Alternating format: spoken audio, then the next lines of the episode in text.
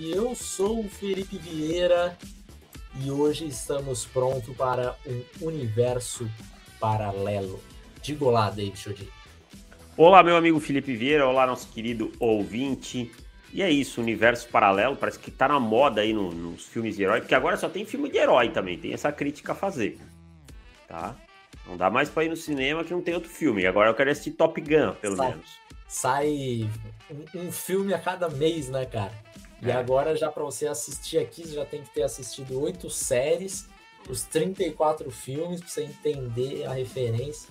É, por isso que eu assisti Batman. Por isso que eu assisti Batman esse dia, porque me falaram que dava para assistir sem ter visto os outros. Então, foi bom, mas...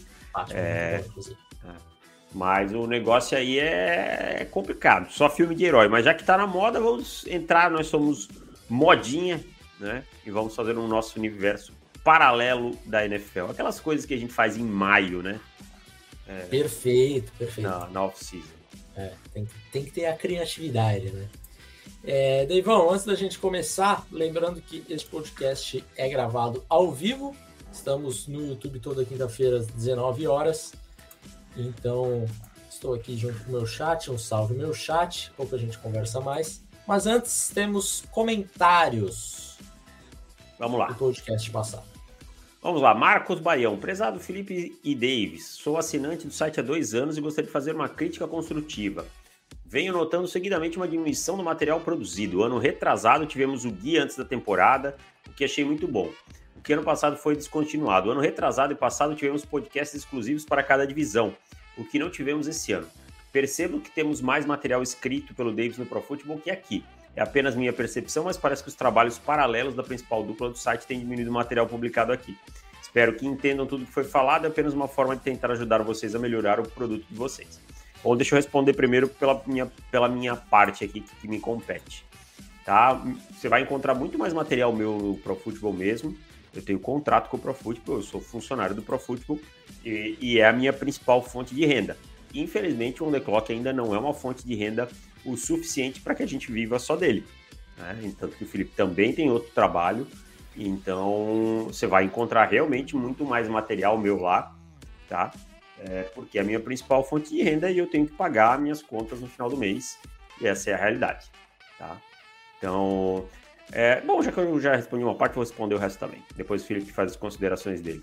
Quanto à diminuição de material, eu discordo também, cara. É, a gente É, formou uma equipe muito forte, com três, tem três pessoas trabalhando constantemente, agora vai adicionar mais uma, mais uma pessoa que vai estrear nessa off-season, falando só de college football, tá? São todas pessoas muito capacitadas, são pessoas que é, estão diretamente sob supervisão minha e do Felipe, todos os textos, pensar pauta, esse tipo de coisa, são muita coisa, é raro um dia, né, um dia útil que não tem um texto no site. Se não tem texto, tem podcast, tem, tem, tem constantemente, tá? Então eu acho que é um, é um pouquinho de... um pouquinho injusta essa crítica, tá? Então, é, eu, eu acho que é, que é por aí, cara. Eu acho que a gente tem produzido muito mais conteúdo, a gente diversificou o lugar, os lugares, a gente tá aqui no YouTube também, a gente tem os podcasts semanais para assinante que nunca falham, tá? O podcast, ah, mas não teve podcast sobre divisões. Cara, a gente não fez podcast, vou dizer por quê. Porque esse podcast é ruim, no geral. Só quem consome é o torcedor dos times que estão sendo falado. E, no geral, as pessoas mais ficam brabas com esse podcast que qualquer outra coisa. Então, assim, é, a gente também tem que se guiar pelas respostas que a gente tem, sabe? Então, é uma, é uma resposta... que não é positiva desse tipo de podcast. É um, é um lugar muito comum, talvez. Você encontra em qualquer lugar. e a nossa proposta sempre foi não ir para o lugar comum. Essa sempre foi a nossa principal proposta. E sobre ter menos textos é, nossos, assinados por mim e pelo Felipe, tem que se entender uma coisa. Se a gente trabalhasse no site no mesmo ritmo que a gente trabalhou em dois mil e dezoito, dois mil e dezenove, é, possivelmente o site não estaria de pé, porque não tem, é humanamente impossível. O que a gente fez nos dois primeiros anos, cara, é humanamente impossível. Fazer um guia e fazer todo o conteúdo como a gente fez, e a gente pecou em alguns momentos em deixar conteúdo porque estava produzindo guia. Então, o que, que a gente optou? Optou por qualificar uma equipe que é, sim, muito qualificada, tá? E que está sob nossa supervisão direta, e entregar conteúdo de qualidade, tanto escrito, quanto em áudio, quanto em vídeo, e entregar um guia enorme, tá? Um guia que a qualidade, os dois últimos guias eu tenho muito orgulho, dos dois últimos, todos eu tenho, mas os dois últimos tenho muito mais orgulho, porque o processo foi refinado. Todo o processo que a gente fez de analytics para esse guia, para o último, e melhorando o processo, cara, foram meses de trabalho, mas não foi assim trabalhinho, foi trabalho intenso, tentando achar correlações, pesquisas, coisas que não é simples, sabe? Então, assim, eu agradeço a tua crítica, eu entendo a, a, a motivação dela de ser construtiva, e agradeço de verdade, estou falando aqui sem nenhum, nenhuma ironia. Mas eu acho que é um pouquinho injusta com o nosso trabalho. É, e só para complementar, eu, eu concordo, sim. Faz muito tempo que eu não faço um, um post escrito no On The Clock. Mas eu acho que o que eu fazia escrito, eu comecei a fazer em vídeo, até porque é muito mais rápido. Eu não preciso ficar o dia inteiro para fazer um post de, sei lá, mil e duzentas, mil e trezentas palavras. Faço em vídeo e falo mais coisas, consigo mostrar melhor e gasto menos tempo.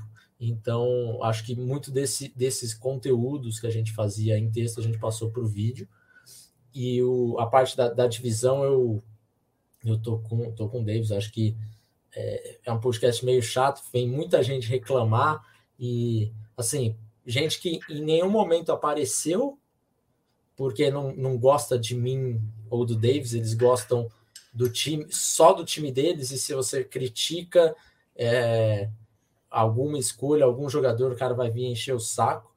E assim, a gente passou um processo todo falando desses jogadores.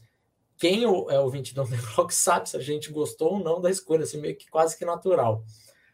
Então a gente meio que evitou, porque se fossem assim, sei lá, seis divisões, cinco divisões, ainda dá, mas assim, um podcast por divisão, a gente fica falando maio e junho só disso. Quando chega final de junho, já tá tipo, ah, cara, que insuportável. É, acho que até os ouvintes já ficam meio de saco cheio quando a gente tá falando, lá em junho tá falando do draft de dois meses atrás. Então eu, eu confesso que, que eu não curto muito esse tipo de podcast, mas entendo gostar. E o outro ponto é o do mini guia, né, que ele citou ali, que a gente não falou nada. Ai. O mini guia a gente fez um ano e o, o nosso retorno no mini guia foi total de zero, assim. Então, infelizmente, ainda precisa, a gente ainda precisa pensar muito no que a gente está fazendo para ver se tem um retorno para a gente e tal. E o mini guia foi um trabalho grande e não retornou nada para a gente, nada, assim, zero. Era melhor a gente ter feito em texto, se fosse o caso, sei lá, é, soltado reports individuais. E esse ano a gente deve fazer um trabalho de off-season um pouco semelhante com, com esse mini-guia, em outro formato, mas também uma ideia falando um pouco mais de college e tudo mais. Então a gente vai falar sobre isso, o conteúdo continua. É, eu entendo com essa parte da crítica dele, do, dos textos, mas também parece ah, eu, que eu, eu, a gente tra- é, traduziu essas coisas para outras plataformas. Exatamente, eu, eu entendo e eu acho válido, cara, a crítica dele. Eu acho que, que ele, como assinante, tem todo esse direito de, de fazer o questionamento, de, pergun- de, de dar a opinião dele e tal, e acho muito válido. Então, Marcos, não se sinta aí, é como se a gente estivesse ah, te respondendo de uma forma hostil, não, pelo contrário, a gente só está tentando justificar. É, mostrar que, que não, que a gente partiu para outras vertentes, que infelizmente, cara, a verdade é uma coisa, são, é, tem que ter retorno. Se não tiver retorno, não dá. E, e a gente precisou repensar em alguns momentos, porque o, o modelo texto, vou ser bem honesto, cara, o modelo texto no, na produção de conteúdo, ele está cada vez mais escasso. As pessoas leem cada vez menos, tá? Essa é a verdade. As pessoas ah, leem cada passa. vez menos. Diminui, nós, cara. É, nós somos puristas, diríamos assim. Eu não abro mão de ter texto no site. Não abro mão de maneira nenhuma, tá? Tem gente que eu sei que já partiu já para o outro lado, só texto e vídeo, e ótimo, cada um com suas escolhas. A gente não abre mão de ter, né? Mas a verdade, quando a gente para para olhar, é que as pessoas leem cada vez menos, cara. E cada vez coisas mais rasas, sabe? E a gente ainda opta por um modelo um tanto quanto é, mais profundo com a nossa redação. E eu quero deixar aqui o meu abraço para o pessoal da redação, que é sensacional. Vamos seguindo, Felipe. Perfeito. Vambora, vambora, que tem muita coisa aqui ainda. Renato Parente, senhores, tudo bem? Uma pergunta e uma opinião. Opinião, vocês colocaram dois D Ls no draft para os Giants, o Wilkins na dezessete e o Dexter Lawrence na trinta, mas eu teria pego algum cornerback, tipo Sean Murphy, Bunting, apesar de entender que o final do draft não ser exatamente algo lindo de se ver. A gente pegou, foram dois para os... É, Giants, agora me pegou também. Ele falou eu... e eu falei, hum, se a gente pegou dois foi erro nosso mesmo, porque não, é. não era para ter pego dois. Então, Provavelmente enfim. foi eu, inclusive. Eu gosto de fazer essas coisas, esquecer que, que eu já peguei e daí eu double down sem lembrar. E aí ele pergunta, graças a Deus, Dave Gettleman, o gordinho gostoso, não é mais o G M dos Giants, mas eu sinto um pouco de falta do perfil canastrão dele, que permitiu umas boas risadas dos torcedores dos Giants. Apesar da produção de picks altamente duvidosas, o Felipe Vieira assina embaixo. Isto posto, tem algum outro G M que vocês consideram um canastrão desse jeito ou algum do passado que deixe saudades por conta dos jeitos e cacuetes peculiares?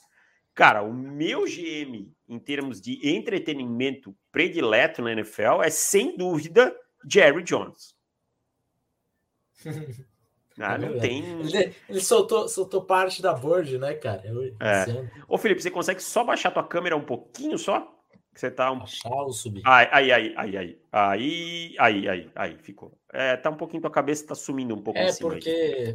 não tem... Aí, aí, aí, aí, aí, aí, aí, aí, aí. Não, aí. Beleza. É, então, cara, ele mostrou a Bird. Lembra dele no, no Senior Bowl, fumando dentro do campo? Falando do, do draft dois mil e dezoito, né? Falando Tanner, do Tanner Lee. É, Tanner Lee. Turnover Machine. Ah, viu? This tá vendo aí o cara lançou. Essa turnover machine. Aí, aí o cara lançou uma interceptação. I still got it.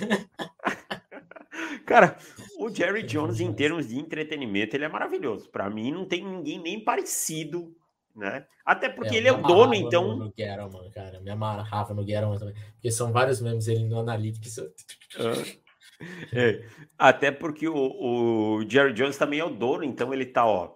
se lascando, mano. Exato. Ninguém pode ir lá repreender ele e tal, então... Hum. Tá. A cara do Mike McCarthy no, na hora do que ele mostra um pedaço da Bird é hilária.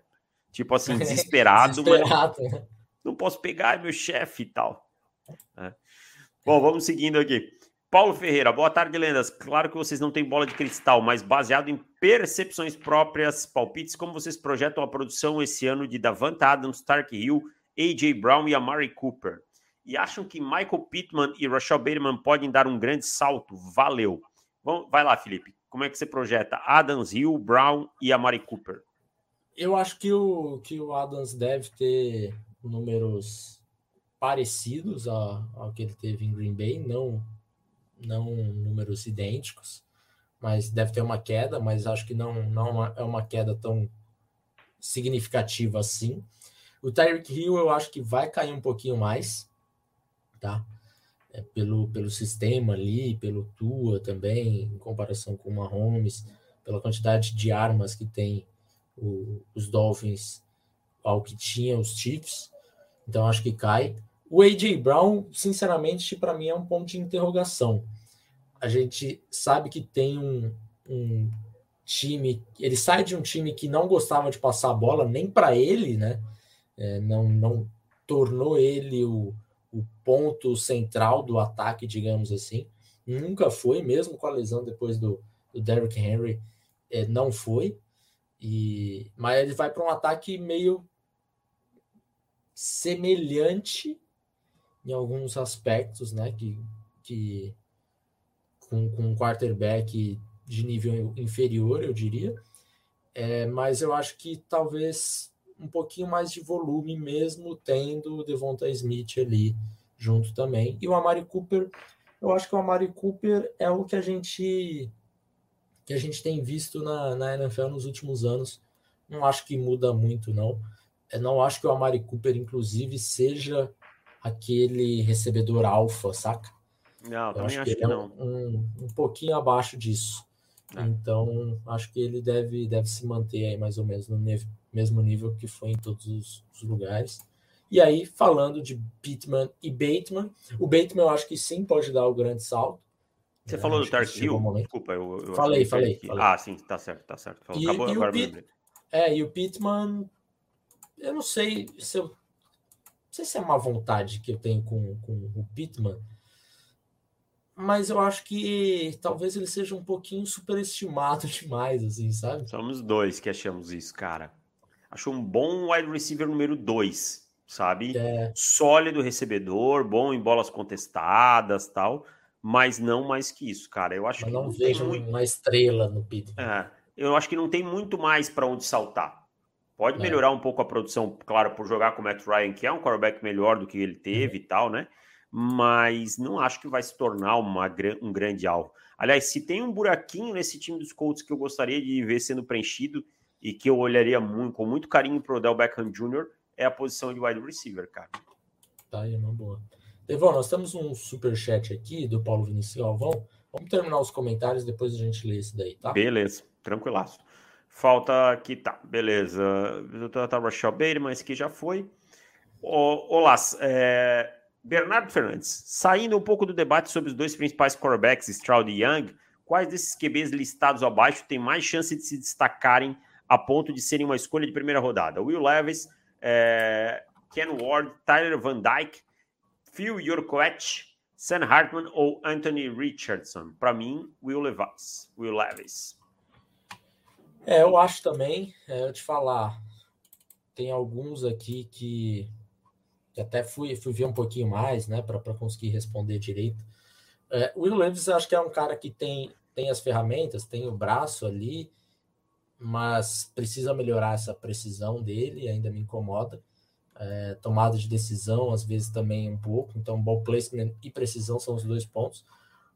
O Ken Ward... é um quarterback que vem de Incarnate World, World né? Vem transferido aí para Washington State. Ele foi bem em Incar- Incarnate World, né? A palavra encarnada aí, uma bela de uma universidade, nome de universidade, inclusive, que é da F C S.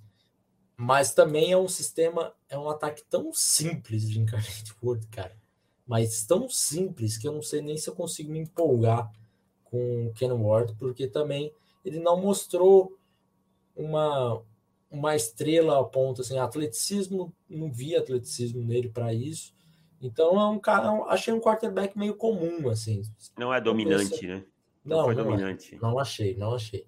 Vamos ver se o Washington State se ele consegue é, me, me provar errado. Tyler Van Dyke, eu acho que é um quarterback também que eu tenho uma estatística dele que eu achei maravilhosa, cara. Uhum. Ele tem basicamente o mesmo número de jardas é, tentadas por corrida do que é, comparado a jardas tentadas por passe. Por passe. É, assim, não é um número horroroso, né, de passe, porque ele produziu... É, ele produziu... produziu bem com, com as pernas até tal, mas enfim, um pouco preocupante. O, o Anthony o Richardson, Anthony é outro Richardson, cara é, que é a mesma coisa, assim. Para mostrar o pequeníssimo, né, cara? É, produz muito com as pernas, mas também é muito, muito cru passando a bola. É muita, muito passe fácil que ele deixa em campo. É. O Sam Hartman...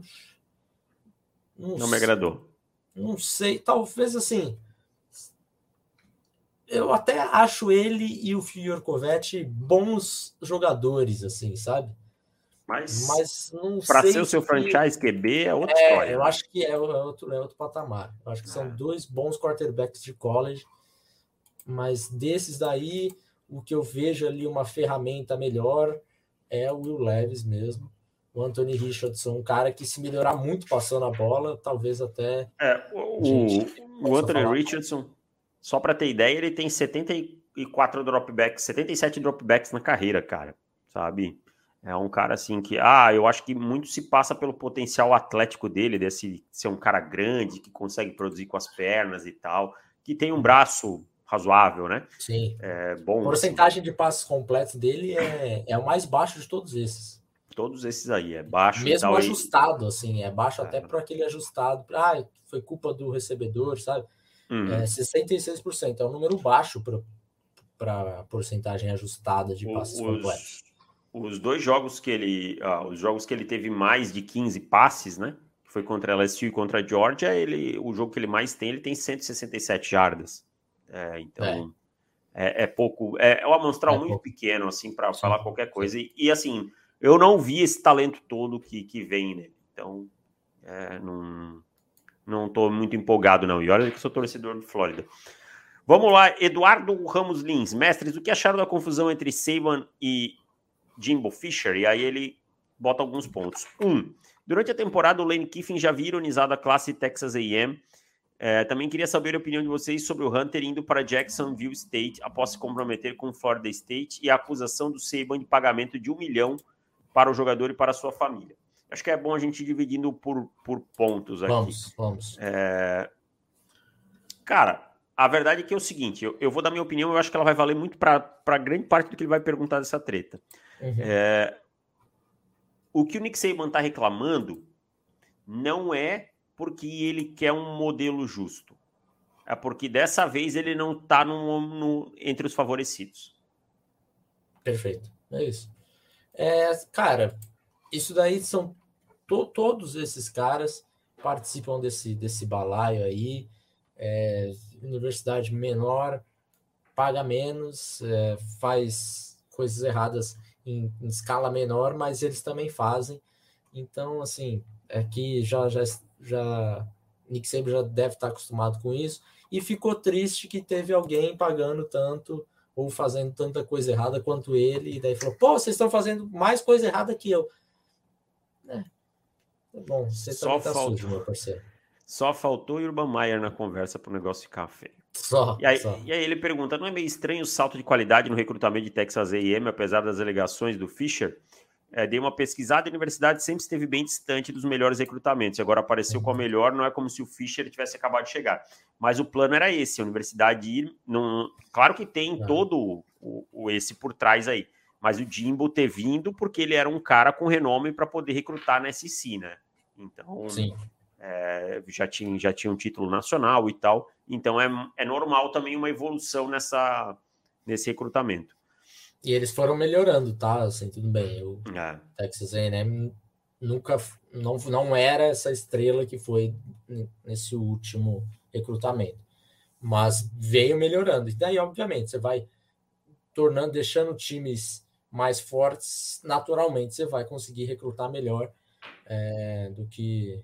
Por exemplo, eles ganharam de Alabama na temporada passada. Sim, isso que eu queria dizer. Você acha que não teve vários jogadores que foram lá para o jogo e com a convite de Texas A e M falou, pô, ganharam de Alabama, eu quero estar nisso ano que vem, sabe?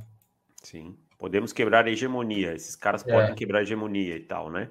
Coach, coach Fisher sabe das coisas e tal. E por fim ele pergunta sobre o portal de transferências e tal, ele está empolgado em ver o, o Jordan Edson e o U S C, curioso pelo ataque de Alabama com o Burton e o menino de Louisville, além do running back bem transferido. Achei Bama extremamente agressiva com jogadores júnior esse ano, geralmente eles pegam mais caras que têm pelo menos mais dois anos de college. Qual a opinião de vocês sobre essa agressividade? É a quantidade de perdas que teve no draft, num corpo de wide receivers fragilizado na última temporada ou, ou não teve evolução esperada dos recrutas mais novos? Cara, vou responder só a parte de Alabama, porque o Jordan Edson lá em U S C, a gente já sabe que a gente vai ver aquele ataque do Lincoln Riley, muito explosivo e tal. Para mim, o que mais importa é saber como o Lincoln Riley vai montar uma defesa, né? Se ele vai montar uma defesa. Esse é o meu grande X com ele lá. Mas sobre Alabama é o seguinte, não se enganem, tá? Alabama é, vive de olho nas oportunidades, como todo programa grande. Pegou jogadores... É, júniors porque viu boas oportunidades, tá? mas isso não quer dizer que os jogadores que estão lá não se desenvolveram bem. A Alabama é uma máquina de jogadores cinco e quatro estrelas e de formar grandes atletas em todas as posições, especialmente wide receivers. Então não se enganem com isso, a Alabama não vem mais fraco não, tá? Vem tão forte quanto era. É, exato. E aí eu acho que é realmente, você tem a oportunidade de pegar um Jamir Gibbs, para mim é um dos grandes running backs da próxima classe. Caraca! Eita! Agora eu tomei um susto, Deivão, calma aí, calma aí que me pegou de surpresa aqui que o Paulo Vinícius Galvão mandou um superchat aqui que me des... noventa e nove dólares. Me desestabilizou, Davis. Eu, é... eu me perdi aqui, mas tá bom, segue ele, depois ah, a gente vai agradecer ele. Pouca gente, isso. É, então, você tem o Jamir Gibbs, um running back aí que, para mim, é um dos melhores running backs no, na temporada, no draft, porque vai entrar para o draft de dois mil e vinte e três. Então, o cara tava em Georgia Tech, todo mundo sabia que ele era melhor do que Georgia Tech. E então, você tem a oportunidade de pegar esse cara, putz, espetacular. E aí você tem, obviamente, os, os wide receivers que ele falou, né? O Tyler, Tyler Herro e o Jermaine Burton, né? De, que vem de Georgia também. E daí eu acho que também é oportunidade. O Burton deve ter falado, pô, não tô tendo muitas, é, muitas chances quanto eu queria aqui, apesar de ter produzido razoavelmente bem, assim, já na carreira dele, é, mas ele, de repente, viu um Jameson Williams saindo para lá e fala, pô, ali o Jameson Williams saiu, se transferiu e, e foi primeira rodada, e hype de primeira rodada. Então, acho que é um pouco, um pouco essa oportunidade aí, e acho que o grande nome também é o Eli Ricks, né, o, o cornerback, que vem de L S U também, outro cara que deve chegar aí para ser titular. Ah, isso aí. Vamos para os superchats aí, Felipe? Vamos. Começando pelo Paulo Vinícius Galvão, que mandou cinco doletas. Chase Young, Thibodeau ou Will Anderson? Quem seria a primeira pick? E, por favor, não diminua o conteúdo do site. O conteúdo porque não, o não. site de vocês é o melhor do Brasil. A gente não vai diminuir o conteúdo, gente. Pelo amor de Deus, não entendam isso. A gente só estava explicando... Mas, mas valeu esse superchat e... É. Mas a gente só tá, só tava explicando o, o, como a gente mudou e tal, porque o, o, o Marcos tinha ente, entendeu de outra forma e tal, né? Sim. Então a gente só tava explicando, a gente não vai diminuir o conteúdo, a gente não vai tirar atenção, a gente acabou de adicionar mais uma pessoa, posso falar o nome dela, que é o Spinelli, que vai trabalhar só com college football, que é um cara extremamente focado em college football. Então, gente, a gente não vai diminuir o conteúdo, fiquem tranquilos, tá? Nós estamos aqui em maio, ó, vinte e seis de maio, tá? Não tem assunto pauta quente, mas a gente tá aqui. Então, fiquem tranquilos quanto a isso. Para mim, a primeira escolha seria Chase Young. Prospecto. Vamos lembrar que estamos falando de prospecto. Prospecto, é. Prospecto. Eu acho que Chase Young também. Um pouquinho menos de dúvida assim, em relação ao, ao Anderson. E, e ao Tibbs, acho que é mais jogador do que o Thibodeau. Exatamente. E ele mandou um outro, um outro superchat aqui, esse daqui... Bem generoso, inclusive. Muito obrigado, Paulo Vinícius Galvão. Não tenho nem roupa para isso. É, mandou noventa e nove doletas. quinhentos conto aí para vocês não diminuírem o conteúdo dele. Deu double down, cara. Muito obrigado. Brigadeiros à parte, isso é, para, é, isso é só para agradecer pelos serviços prestados por vocês. Moro é fora isso, e vocês falando de N F L é o que me faz lembrar um pouco do Brasil. Quando virem em L A, avisem. Saudações vascaínas, abraços. Opa, já temos até... É, ah, lugar para ficar em L A, cara? Em L A. Pô, obrigado, Paulo. De verdade, obrigado, cara, é, pela generosidade e tal. E, e é isso, cara. A gente fica muito feliz em receber, obviamente, né? É, claro que ajuda, mas é isso que eu falei ali agora há pouco. O conteúdo não vai diminuir de, de jeito nenhum. Tá? Isso é um compromisso que a gente tem. E, e mais, mais importante que ter bastante conteúdo, a gente tem um compromisso com o nosso padrão de qualidade, que é alto, né? A gente sabe que é alto, a gente... vocês vissem as discussões que a gente tem, discussões no bom sentido, para entregar um conteúdo bom. Então a gente fica muito feliz. Obrigado de verdade. Deivão, depois dessa, desse superchat aqui, me deu até um alto astral aqui, ó, lá em cima, ó. Agora. Uh, uh, uh. Seguinte, vamos para o tema de hoje. A gente já está com uma live aí de quarenta minutos, basicamente. Mas é que Mas... os nossos ouvintes, eles trazem temas muito bons, né, cara? Então... Sim, boas perguntas, né? E a gente ainda entrou no, no, num debate aí falando sobre o site, o que, que vem por aí e tudo mais. Inclusive, devo fazer outra live hoje lá no, na Twitch, é livezinha de cinquenta minutinhos também. Assim que acabar aqui, e eu, eu entro lá. Não poderei prestigiar, pois estarei vendo meu time se classificar na Libertadores, se Deus quiser. É isso, é isso. Espero não ter zicado ele agora. Nossa, e isso não será editado, se, se, se, por um acaso, mas pô, é um always ready, cara. É, não dá, eu me reserva aí. Não existe um mundo nem paralelo, né? Na brincadeira que a gente vai fazer, nem um mundo paralelo Corinthians consegue perder pro Always Ready em casa. É, porque perdeu na primeira rodada. É, lá, lá. Mas tudo bem. Vamos lá. Enfim. Vamos lá, Deivão. Então é o seguinte. Qual que é a brincadeira do negócio aqui? A gente volta lá para dois mil e dezoito, naquele draft que tivemos o primeiro guia do On The Clock, né? É, começo do site ali. E naquele draft se tinha muitas questões de quem que vai pegar o Josh Allen. É, ficou muito tempo se falando em escolha ali de, de, de top cinco e tudo mais. De repente até top um, né? Se falava nisso na época. Acabou que era mais esperado um Sam Darnold sair na primeira e depois fomos meio que surpreendidos no dia do draft, depois que o, o head coach, qual que é o nome dele, cara? Meu Deus do céu. De quem? Do, abriu o, o bico. O Hugh Jackson. O Hugh Jackson abriu o bico. Contaram para o Hugh Jackson que o Baker seria a escolha, e daí todo mundo ficou sabendo no mesmo dia que seria a escolha. Cara. Então a gente já ficou todo esse, esse né, abril inteiro, ah, o Sam Darnold é o favorito, essa é a primeira pick overall, e não sei o quê. E aí, na dois, a gente tinha New York Giants. O New York Giants, eles também tinham uma necessidade de, de quarterback já. Eles tinham a possibilidade de pegar um quarterback ali, eles preferiram ir com o, com o Saquon Barkley. Neste mundo paralelo, o Dave Gettleman pegou Josh Allen com a dois. E estaríamos aí, é sentando a bota naquela época do exatamente, mesmo jeito. Tá. Exatamente. Errados, errados, né? Então, assim, erraríamos do mesmo jeito, sim, né? Como erramos com o Josh Allen nos Bills. Se David Guerrero é um, é um, é um boca aberta, tinha tanto quarterback aí e tal.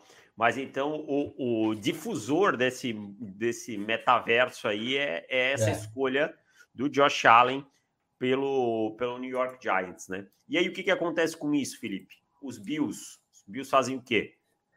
Os Bills que gostavam do Josh Allen, mas também tinham entrevistado vários outros quarterbacks e gostavam de alguns outros quarterbacks, eles são obrigados a selecionar o outro Josh, o Josh Rosen. Hum. E aí a situação fica como, né? Buffalo Bills ali tendo que ir com o Josh Rosen. Eu acho que nessa situação, vamos só dar uma adiantadinha assim, eu acho que nessa situação, Sean McDermott, nesse momento, não seria mais um head coach. Seria coordenador defensivo do, do Washington Commanders, provavelmente. Né? Brandon Rivera.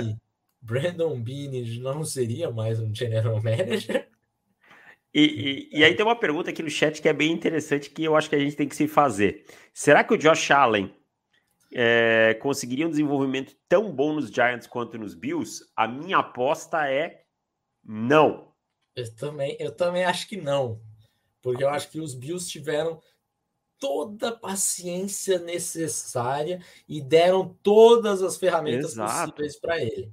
Os, os dois Giants... primeiros anos não são bons, né, cara? Você, tem, você vê flashes, mas exato, não são bons e tal.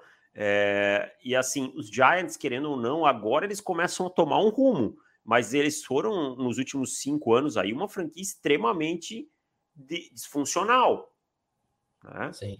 Do, do, de todo o ponto de vista e tal. Outro ponto, é, a pressão no Josh Allen em Buffalo foi uma. Em Nova York, a gente sabe que a conversa é diferente. É uma máquina de moer carne. Então, talvez esse cenário aqui, eu não acho que o Josh Allen teria sido horroroso. Porém, uhum. eu acho que estaria bem longe do patamar que está hoje. Daí se tem uma outra pergunta, né? E aqui a gente já vai entrando em, em debates naquele, nesse metaverso. Será que os Giants teriam dado três anos, assim, uma paciência como os Bills deram, né? O terceiro ano de Josh Allen, que é o, o salto dele de qualidade. Será que os Giants teriam dado esses, esse terceiro ano com essa tranquilidade que se dava para o Josh Allen? Será que eu o Josh que Allen já não teria sido trocado para algum? Porque daí, vamos lá, só viajando legal agora. É, numa primeira temporada não muito boa do Allen em, em Giants, Ben McAdoo seria demitido, entraria outro, outro treinador, que daí, obviamente, não seria o mesmo treinador que entrou, não seria é, o, o Joe Judge que entrou, porque muda tudo, né? A forma como você faz a entrevista, sim, e o cara respondendo sobre esse quarterback ou aquele, muda tudo. E aí, a gente não sabe qual seria essa, essa comissão técnica. Então, de repente, entraria um cara que não tivesse tanta paciência assim, com o Allen, não gostasse dele, sei lá.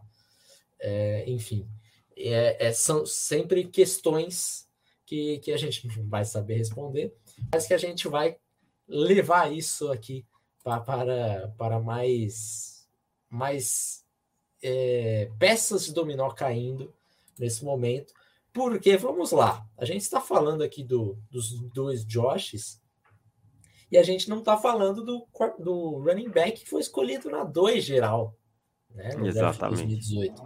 O Barkley pararia onde neste, neste metaverso? O Saquon Barkley pararia, para a alegria de Rafael Leal, no Miami Dolphins, né? Ele que até hoje implora para que Miami drafte um, um grande running back. Então, estaria lá. Né? dois mil e dezoito, quem era o quarterback dos Dolphins? Era o Tannehill, aí ele machucou. Era isso, né? Era o Tannehill. Ainda é, o Tannehill machucou, aí eles foram... Não foi o ano que eles buscaram o Jay Cutler? Jay Cutler, não sei se foi exato. dezoito ou dezenove. Eu acho que... Não, dezenove não, dezenove não é. Então é dezoito, então é dezoito. O Tua é, tu é de que ano? O Tua é não, vinte. O Tua é vinte. Ah, não, acho que é dezenove isso, cara. Você tá certo. Eu acho que você tá certo. Enfim, ah, então o, o Saquon Barkley estaria no Miami Dolphins, cara. Estaria no Miami Dolphins aí, pronto para ser o, o running back da franquia e tal. E mesmo assim também teríamos criticado, né, Felipe? Porque em que escolha seria? Miami era que número? onze. onze. Pegar o running back na onze. Também que eu acho que o Saquon Barkley talvez a gente desse uma aliviada. Uma, uma passada no pano. É. Exato. dois mil e dezoito a gente ainda era um pouquinho, dava, dava para dar uma aliviada e a gente gostava muito do Saquon Barkley e tal, né? É, é, sim. E aí é o seguinte, né? Allen nos Giants, Rosen nos Bills, Barkley nos Dolphins. E aqui pequenas mudanças que não impactariam tanto quanto os quarterbacks. Mas aí a gente vai lembrar que a escolha dos, dos, dos Dolphins naquele ano foi do Minkah Fitzpatrick. Então é importante lembrar disso, porque o Minkah ele vai ser trocado um ano depois para os Steelers. Então, a gente guardem essa informação, isso vai desencadear mais coisas lá no futuro. E aí, o... como o... Cara, eu só, deixa eu só te interromper. É. Eu só não posso fazer esse gesto, senão vai, não posso fazer, falar o que eu queria falar, porque senão vai desmonetizar. Mas o ideal é, é que você pegue um negocinho de acender, tá? Para acompanhar esse podcast que tá muito louco. Você precisa,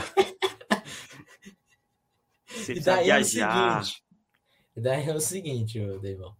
É, como eles pegaram o, o, o Minkah, o, o Minkah ainda estava disponível na escolha doze, né? Porque eles pegaram o Barkley. Os Bucks vão com o Minkah na doze. E os, os Redskins, até então, ainda chamava Redskins, time de Washington, eles amavam o Vita Vea na época. Ah, é verdade, né? É verdade. Tanto é que os Bucks subiram para passar na frente. E, e eles pegaram o Penny, né? E eles pegaram o Penny depois. Então, exato. Vita Vea seria um jogador dos Commanders em ah, dois mil e vinte e dois. Então, teremos Jonathan Allen e Vita Vea no meio da, da linha defensiva. E talvez mudasse toda a história do Tampa Bay Buccaneers também, né? Óbvio, tem a situação do Tom Brady e tal. Uhum. Mas Vita Vea foi parte fundamental da campanha é, do, do título, né, cara? E, e o Minka talvez aí não tivesse passado por aquele... É, começo de carreira atribulado que ele teve, exato, né? Miami, exato. Sai de Miami, vai para Pittsburgh. O Minka, uhum. para mim, ano passado, jogou bem abaixo do, do, do nível dele. É, também, também. E aí, continuando ainda em dois mil e dezoito, nós temos o mais um quarterback, né? O quarterback esquecido de dois mil e dezoito, que ele só foi ser selecionado lá na trinta e dois, na última escolha, que é o Lamar Jackson. Porém, neste mundo, os Cardinals, que também tinham uma necessidade muito grande de, quarter, de quarterback, eles, nesse mundo já tinha saído todo mundo, eles se veem obrigados e selecionam Lamar Jackson com a escolha número dez do draft de dois mil e dezoito, saindo Lamar muito mais cedo do que saiu e muito mais próximo do que deveria ter saído, na verdade. Né? dez não, onze, né? A, a dez, os Cardinals. Ah, não, dez, tá certo, os Cardinals eram dez. Os Dolphins eram. eram e, aí, e aí eu vou fazer um. Vou dar uma espetada aqui nos Cardinals. Ah, diga. Se eles estivessem com o Lamar Jackson, eles estariam muito melhor do que eles estão atualmente. Provavelmente. Provavelmente. Acho ah. que aí o torcedor do. Sem falar que você não teria é, jogado a escolha de, de primeira rodada. Desse, desse ano fora, né, que foi com o Rose, e aí teria, óbvio, você não seria escolha um geral de dois mil e dezenove, mas o time ainda era muito ruim, né, vamos lembrar que aquele time dos Cardinals em dois mil e dezenove... Nossa, do Steve Wilkes, né, era muito nossa, ruim. horroroso, horroroso. Era horroroso mesmo. Provavelmente esse time seria ainda assim top cinco ou top dez mesmo com o Lamar, mas não seria muito mais do que isso também, não. O Arthur, aí, ele tá então... perguntando se ele não se perdeu o Baker. O Baker, ele acontece Baker, antes de tudo isso.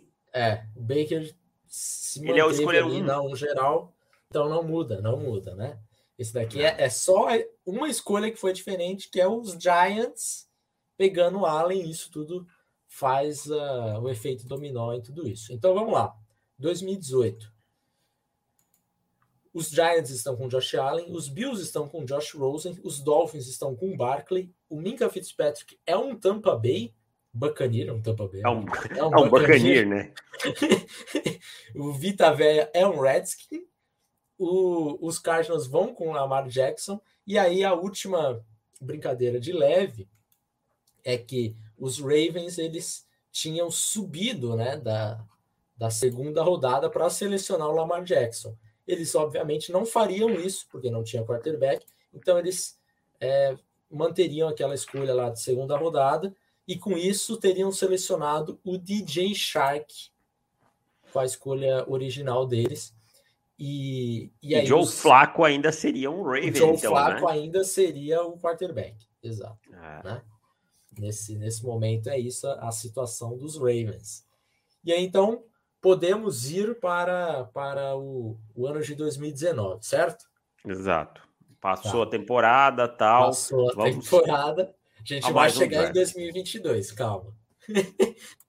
dois mil e dezenove, nesse momento, os Giants que tinham selecionado ali o Daniel Jones, né, no nosso, no nosso universo, eles Josh não Allen. tinham... Não. No nosso universo, os Giants selecionaram ah, tá. o Daniel Jones no, no nosso universo. Ah, tá. Ah, tá. No paralelo, eles não teriam necessidade de escolher o Daniel Jones, então eles iriam com um edge rusher. Nesse momento, fico, ficou a dúvida, Ele, e eu vou deixar para o chat responder essa.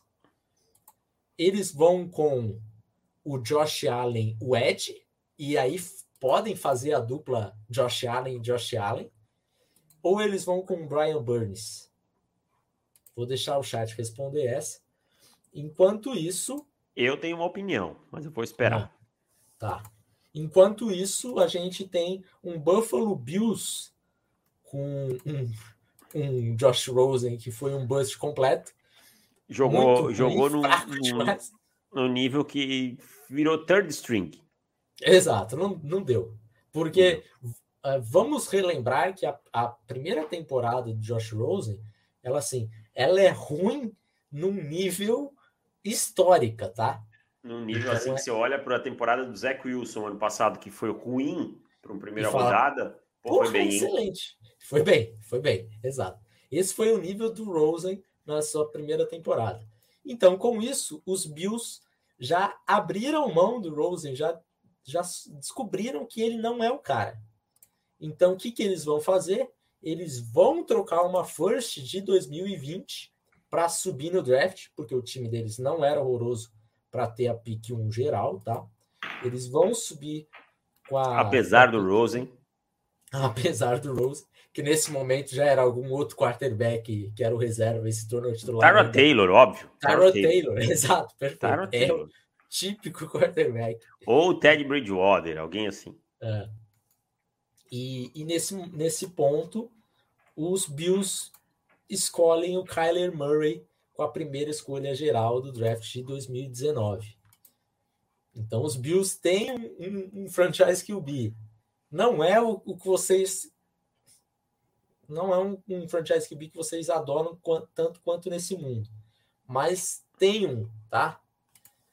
Torcedor, não fique triste. Quer dizer, vai, vai ficar, né? Ó, o, chat, o chat aqui tá dividido lá na, entre Burns e... e... e o Allen. Eu vou dar minha opinião. Eu pegaria o Brian Burns. Tá, eu pegaria o Brian Burns. Eu, eu também, que... mas eu acho que um Josh Allen, Josh Allen é bom demais na história para ser passado, sabe? É verdade. Então vamos ficar com a fanfic Josh Allen, Josh Allen. É tipo o Slant Boy do Michael, Malcolm Jenkins pro, pro Michael Thomas. É mentira? É, mas eu prefiro acreditar nessa versão porque ela é mais divertida. Exato, perfeito, perfeito. E aí temos dois mil e dezenove, então, é, e aqui a gente vai ficar mais nos, nos quarterbacks, né? Porque senão vai desencadear muita coisa. Mas no dois mil e dezenove, então, com os Bills trocando uma first. E quem, quem seria a first daquele ano? Seria os Niners? Os Niners, isso mesmo. Os Niners, né? Os Niners. E aí, e aí só, só pensando nisso, se os Niners saíram, eles vão... Os Jets talvez iriam com o Nick Bosa em vez do Quinnen Williams. Possivelmente. Possivelmente. E aí, Quinnen Williams seria um Raider nesse momento. Exatamente. Que também os Raiders estariam bem servidos no miolo, que é um problema que eles têm hoje. Seriam. seriam estariam muito mais felizes nesse mundo aí. Exato. Do, do que o Clelin Ferrell. Clelin Ferrell, que o On The Clock dizia que era muito bom. Abaixo, tá? Enfim, esse dois mil e dezenove. Não tivemos grandes, outras grandes alterações em quarterbacks, porque aquela classe é, tivemos o Daniel Jones, que eu sinceramente não sei onde iria parar. Esse, terceira esse, rodada. Provavelmente. Provavelmente, segunda, terceira rodada. E o Dwayne Haskins a gente não, não vai comentar por respeito. E aí, só uma, um leve parênteses aqui. O Miles Sanders, que é um torcedor, que é um, torcedor, que é um jogador do, dos Eagles, ele não seria um Eagle nesse momento, porque os, eles, só, eles só escolheram o Miles Sanders porque eles ganharam uma escolha extra da troca do ano passado em relação ao Lamar Jackson. Isso não então, afeta, isso afeta a N F L em absolutamente zero vírgula zero três por cento. É uma, uma troca que não teria acontecido, teria, teria mudado. E aí, partindo para dois mil e vinte, nesse momento. Agora, os Bills, eles não têm mais a first, né? Porque eles... Só, só fazer um adendo, Felipe. Diga. As pessoas vão perguntar dos quarterbacks de dois mil e vinte. Não mudou essa ordem ali, tá? Uhum. Tá ali, aquele topo tá ali. Com é, Cincinnati na um... com Miami na cinco e com é, o Los Angeles Chargers na, na seis. Provavelmente então, isso, isso alteraria, mas aí para um, uma questão de ser muita viagem, né? Porque daí, ah, o tal time teria perdido do, do é, outro, não, então não a ordem rolar, do draft seria diferente. É, aí calma que, que de repente a gente faz num, uma viagem muito maior aí, mas não, não dá para chegar nesse ponto aqui. Essa gente ia ter uma que tá madrugada com... inteira e uns biricutico para a gente ir tomando enquanto a gente faz esse exercício. Ia estar tá com quadro, ia ter que estar tá com quadro na mão, né, para fazer. Exato. Tal, né? Tipo então... aqueles malucos assim, né? É... Vai daqui, sai daqui. Exatamente. E enfim, aí os então outros... Não alteramos os, outros... os quarterbacks, tá? É, os outros times que estão ali na ordem original, né? É, Washington não, não foi de quarterback tendo as opções. Detroit uhum. tinha o Matt Stafford ainda na época. Os Giants aí, no caso, já tinham o Josh Allen. Né? Sim. Então não, não altera essa ordem aí. Então Joe Burrow, é, Tua Tagovailoa e Justin Herbert continuam sendo os times que hoje se encontram, né? Isso. Na realidade. Isso. E aí, partindo para dois mil e vinte... Os Calma, torcedor vão... dos Ravens. Tem torcedor dos Ravens vamos lá chegar. Calma. Vamos chegar lá, vamos chegar lá. Vocês vão, vão sofrer um tanto ainda para ter o quarterback de vocês, para pelo menos chamar o quarterback, ter esper- esperança, né? Não sei nem se vai poder chamar ainda de franchise Q B, mas chegaremos lá. Em dois mil e vinte, os Bills fizeram aquela troca com os Vikings para pegar o Stephon Diggs. Porém, os Bills deram uma primeira rodada para os Vikings. Primeira rodada esta, que neste momento é do San Francisco forty-niners, porque eles trocaram, né, no draft passado, porque os Bills precisavam subir para pegar o Kyler Murray. Então, os Bills não podem ter o Stephon Diggs, e quem vai ter o Stephon Diggs é o Philadelphia Eagles, que vai dar a escolha que originalmente usou no Jalen Reagor. Reagor. Reagor. Né? Então, sai Jalen Reagor e entra Stephon Diggs aí pro, pro time de, de Filadélfia, que eu acho que o torcedor dos Eagles neste mundo está... Tá, tá, tá, tá, tá, né? Sai do, do, do Jalen Reagor. É, para o Stephon Diggs, é um, dá para dizer que é considerável a mudança, né? É, considerável, considerável. E então é o seguinte, continuando toda essa, essa viagem muito grande, os Steelers mantêm a, a pique original do, do, do draft, que é a pique vinte deles, que eles teriam usado no Minkah Fitzpatrick, porque o Minkah estava satisfe- insatisfeito com os Dolphins e vice-versa, mas nesse mundo o Minkah é um jogador dos Bucks, e não vai sair dos Bucks, está tá feliz lá.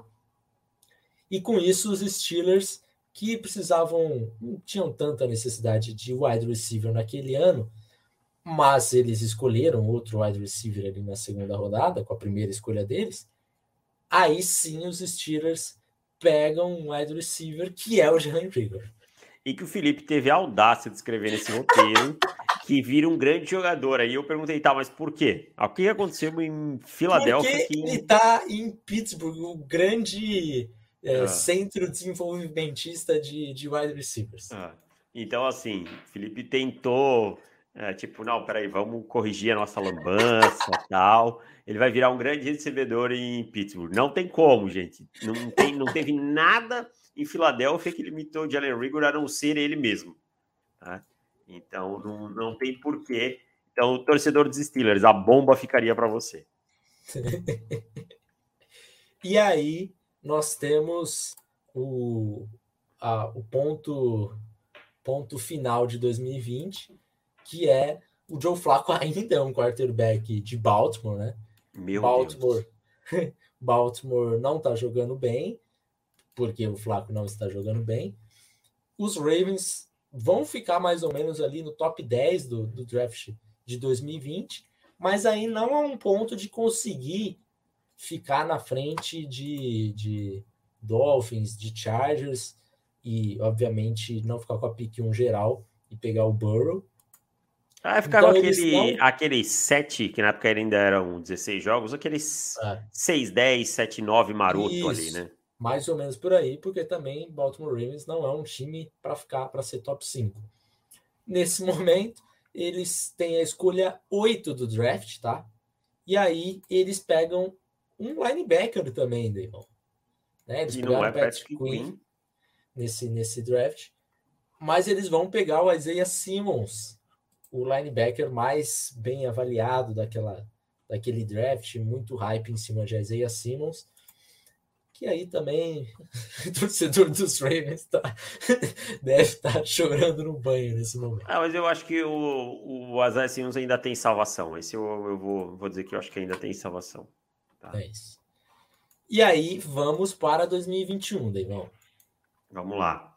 dois mil e vinte e um, dois mil e vinte e um chegou, chegou o fim do seu calvário, torcedor do, dos Ravens. Calma Sim, lá, chegou é. o fim. Então, de, de, seja o... O, quem dá as boas notícias, já que você deu tantas notícias ruins para o torcedor é. dos Ravens, dê a, dê a notícia. É, não sei se é uma tão boa notícia assim, mas chegou o seu quarterback, porque neste momento vocês estão selecionando dentro do top dez mais uma vez, e o Justin Fields caiu no colo, né? Como aconteceu lá, ele estava ali na nove, saiu da nove, caiu para dez, aí caiu para onze, que os Bears subiram. Vocês estão na nove e selecionam o Justin Fields. Agora aí sim, expectativa para ser o franchise quarterback, que aí eu acho que é, é, um, é um mundo paralelo que o Justin Fields agradeceria aos céus, para ser bem ah, sincero. Melhor desenvolvimento impossível, né? Do que, que para Baltimore, essas franquias mais estáveis. É, então, muito melhor que para os Bears, até porque a gente não gosta do plano dos Bears, nem nessa segunda, né, segunda temporada para ele, né, nem com essa mudança de comissão técnica. Então, assim, acho que para o Fields seria maravilhoso, né? Mas então, ah, sem Patrick Quinquim errar o gap, mas aí é assim, mano, fica tranquilo. Não muda. Então, eu vou te dizer assim, nesse multiverso, cara, é... os Ravens foi quem mais se ferrou, cara. Sim, bastante. Ravens... Eu fiquei pensando em alguns times, assim, eu falei, pô, precisava colocar um pouco dos Patriots aqui, dos Panthers, dos Broncos, mas aí eu não conseguia chegar num, num multiverso que eu conseguia encaixar de forma natural esses times, senão eu ia ter que dar uma forçadinha. E, mas eu acho aí que gente... nada pior do que ter passado mais quatro anos com o Joe Flacco, né, cara? Exato. É tenebroso, né? Tipo, o Flacco de, com aquela preguiça... Repente... que o Flacco pós-Super Bowl é de uma preguiça, assim, exato, cara. Exato, é surreal. Exato. O Flacco tem preguiça de pegar o snap, cara. Você pode ver, ele tem preguiça de pegar o snap. Ele sai fazendo aquele drop-back dele, durão, né? Que ele tem aquela... É. E aí ele tem uma preguiça enorme, cara. Então, é, eu acho que o torcedor dos Ravens não ia gostar muito mais desse universo. Mas, felizmente, está lá Lamar Jackson. E, e a gente estava até conversando em off, eu e o Felipe... Olha que surreal. O Lamar Jackson, ele só não foi uma escolha de segunda rodada por, por conta da opção do quinto ano, que os Ravens queriam quinto ano, senão o Lamar Jackson teria sido uma escolha de segunda rodada. É, é. Para ver como a avaliação não é fácil, como muita coisa passa e tal. Eu até postei no meu Twitter esses dias aí, é, de dois mil e dezoito, quantos jogadores cada, cada time ainda tem sob contrato daquele draft, sabe? Jogadores draftados. Deixa eu ver se eu acho rapidinho aqui, é, pra, pra, até pra, já que a gente falou de um multiverso, né? É. Uh, Arizona, por exemplo, não tem nenhum, cara. Arizona e Houston não tem nenhum jogador sob contrato. Se, é, o New York Giants, que a gente fala, tem um jogador. Os Jets tem um jogador, sabe? Os Bears, um jogador. Então, essas franquias não vivem maus momentos por, por coincidência, sabe? Em compensação, o Indianapolis Colts daquele ano tem seis ainda, sendo que é, dois foram caras ao pro, né? Quentin Nelson e o Darius Leonard. A gente pega o Miami Dolphins, tem quatro. O Philadelphia Eagles tem quatro, tá? Os Rams tem três ainda. Para um time que sempre tem menos escolhas, que raramente escolhe na primeira rodada, os Rams têm um bom aproveitamento. Buffalo e Carolina com quatro. E por aí vai, entendeu? Então...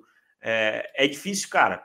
É, depois de quatro anos, é, a maioria dos caras não está no time que os draftou, né? Depois do fim do primeiro contrato. Então, só para ilustrar esse nosso metaverso aí. É isso. Deivão, vamos encerrar o podcast por aqui. Aqui a gente fica mais uns cinco minutinhos com o chat. Então, obrigado a todo mundo. Mandem nos comentários qual... Ah, nesse metaverso, o que teria acontecido com o seu time? Né? Vamos ver se a gente dá uma viajada legal e guarda esse universo paralelo para, de repente, a gente trabalhar mais aí nos, nos anos futuros. Certo? Um abraço para todo mundo, valeu, tchau! Valeu!